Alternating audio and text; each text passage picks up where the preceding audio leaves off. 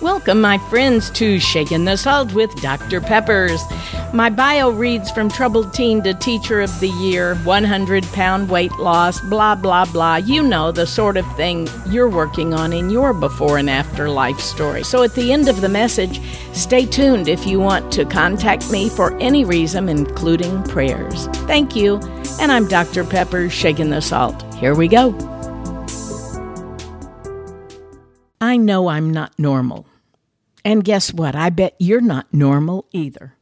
Because I don't even know what normal is anymore. What is the normal atmosphere of the earth? What is the normal rate of COVID? What is the normal thing to do when you're in a situation? How does a normal child act at age two or five? Or what does a normal teenager look like? What are normal parents? Normal, normal, normal, normal. I don't think anything is normal. There's no such thing as just plain old average. I know scientifically you can do that. When I was teaching, I used to always find the average test score or the average grades that were given. I did that more for me to find out if I was on track as a teacher. But I don't know what normal is. I wasn't a normal child. I was a chubby little kind of full of the dickens, is what my grandmother used to say, always teasing. And many children are like that. Is that normal? I don't know. I have friends with special needs children, and they're normal for them. And you know, they say, "Well, what's your what's the normal weight for a child at a certain age? What's the normal IQ?" I don't know. And guess what? I don't care because I believe that I was fearfully and wonderfully made. It just took me a while to find out what I was supposed to be doing with my life, how to get along in society, how to show appreciation to those who helped me along the way. And I guess that's the normal thing to do, but what is normal? Are you normal? Have you ever had anybody tell you you are really a strange duck or you are really peculiar? Do you know that in Scripture, God tells us we are a peculiar people? You know, a lot of people think that. I've been called all kinds of religious fanatic words before. Some of you who have gotten into a rut with drugs or alcohol have been labeled as certain things, you know, not just alcoholic, but druggy or burnout or whatever the slang is at the time when we're living. But I have no idea what normal is. I only want to be exceptional. I don't want to just be average. I want to go above and beyond. And in most of my life, I have tried to do that. But at one time in my life, I tried to be less than.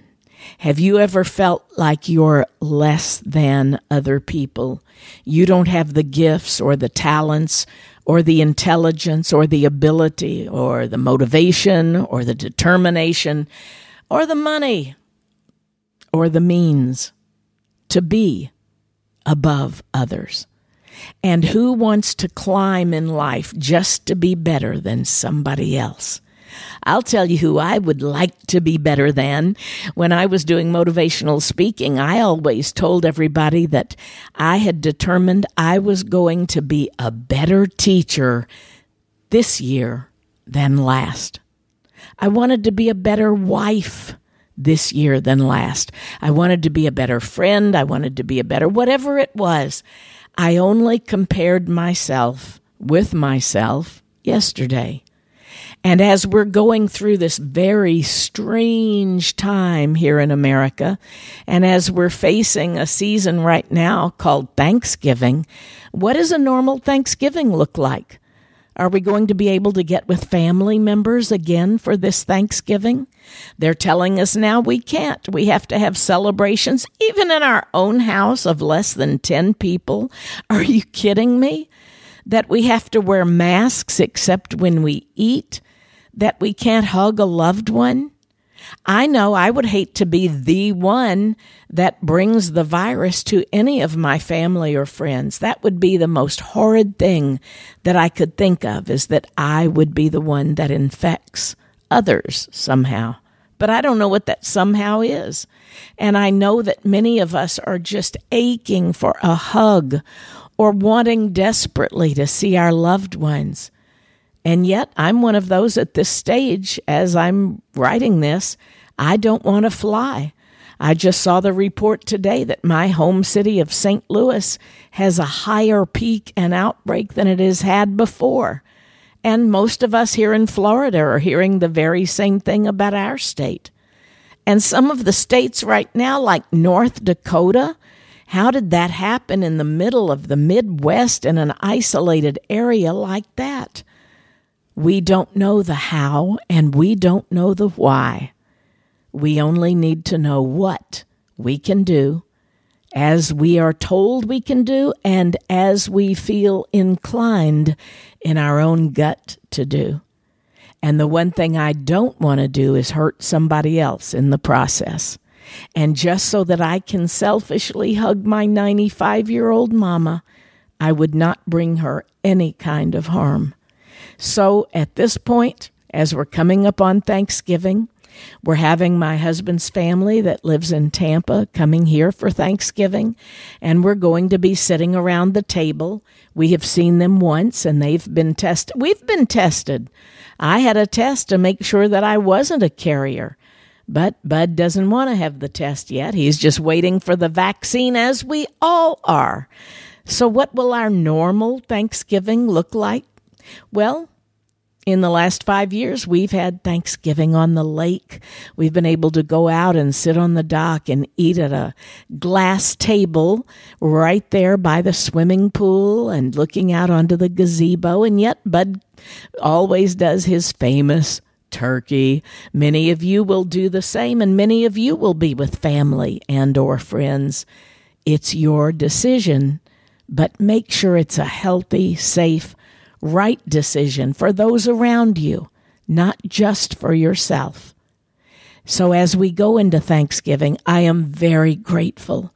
I thank God every day, and Bud and I have a time of Bible study and prayer every morning as we look out over the lake and he gets ready to go fishing and I swim and I'm writing the book with my heart sisters, a new one hopefully out very soon. And I'm still doing my activities that I'm able to do and feel safe doing. And in the meantime, I just thank God and I thank God that you're listening right now. And I pray for you that you would be encouraged, that you would be able to give thanks at Thanksgiving, even if you're all alone, even if you are eating by yourself in a, a nursing home, a retirement center, even if you're listening to this in the hospital. I pray that you still would be able to give thanks. For in giving thanks, it is a gratitude attitude that allows us to fulfill that inner gratefulness that we have just because we live right here where we do, that God has blessed us above and beyond most everyone else, you too, here on earth. And that's how you can be grateful and thankful. And I am, and I pray for you that you will be as well. What will we do for Christmas? Who knows? Only God knows. So, God, I just lift up to you right now, my brother and sister that are listening. I ask that you would touch them, that you would give them that heart gratitude, that thankfulness, that in their mind they would dwell on the things that are good and pure and holy, and that they would not be overcome with evil or this virus or anything else that would detract from what they're supposed to do here on the face of this earth while they're here, while I'm here. I am grateful, and that's why I celebrate Thanksgiving.